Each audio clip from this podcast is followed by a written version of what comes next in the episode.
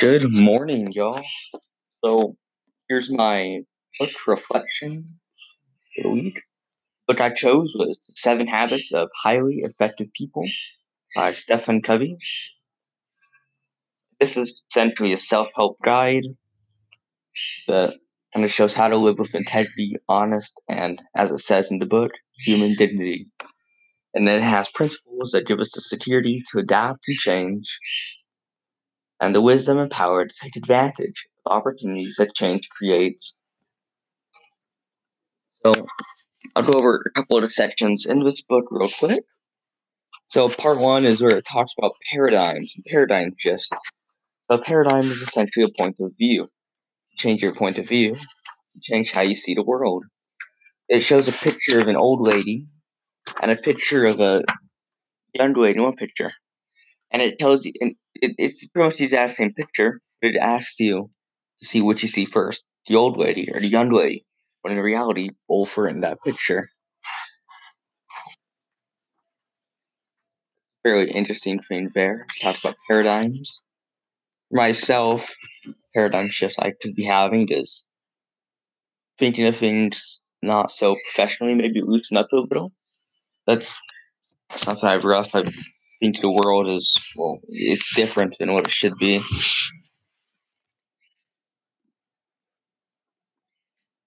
Then I talked about private victory. To have a private victory, you need to be proactive, begin at the end of mind, and put and first put first things first. So for a private victory, you need to be dependent on yourself. You need to be able to succeed. Once you get a private victory, you can then change it up to a public victory over time. So a private victory could be like getting out of bed every morning, It'd be finishing an assignment at home. It's it's fairly simple.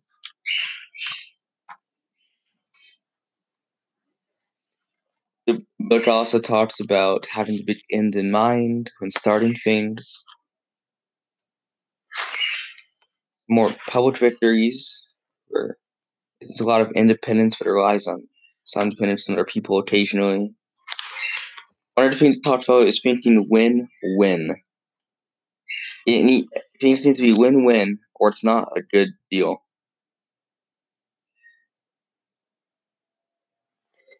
You need to be able to help everyone. It shouldn't be something your deals you shouldn't be one-sided, one in person, not the other. It should be it'll work for both, or doesn't happen at all. Be able to help people. And that's something I can use quite well in my own life when trying to negotiate things or trying to get a position. I need to negotiate with the other person, find a compromise, something that works well for both of us. Can't just have it like that. So, like, one of my goals with a degree is to get a master's or an MBA. Let's say I were to get married and my wife doesn't want me to do that, she wants me to stay home. I start trying to compromise. I provide my reasoning, she provide hers. We'd eventually find a compromise that'll work out, and we go off of that. Because with the MBA, there there are other options to getting it that don't involve staying at school for two years. Um, anyway, it's it's it's a, it's a really good book here. It talks about some great things. It talks about how you perceive people, your sense of your life is pleasure, friends or family, enemies, church, yourself, or your values. One one thing I found was interesting that so I'll, I'll use spouse as an example. If sense of your life is pleasure, pleasure, you view yourself as a mutual, uh, unifying activity, either rather unimportant. If it's friends, your spouse is your best friend. Your friends are only our or our friends. So if the enemy is of your world, your spouse is a defender or a comp.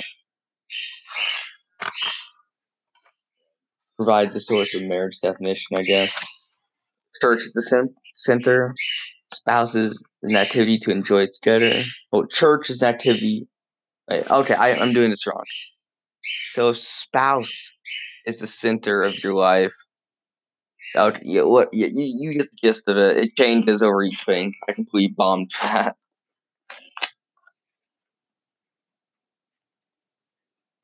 Yeah, I don't know. I'm just scrolling through the book, just looking at things at random, and it's it's really good. I'd recommend doing it. There's an upward spiral it talks about where you learn, you commit, and then you do, and it repeats over and over consistently. I've, yeah, great lessons in this. So for for a question, I'll leave this just an open-ended question right here. Do you have a paradigm that needs to be changed, or do you like it as it currently is?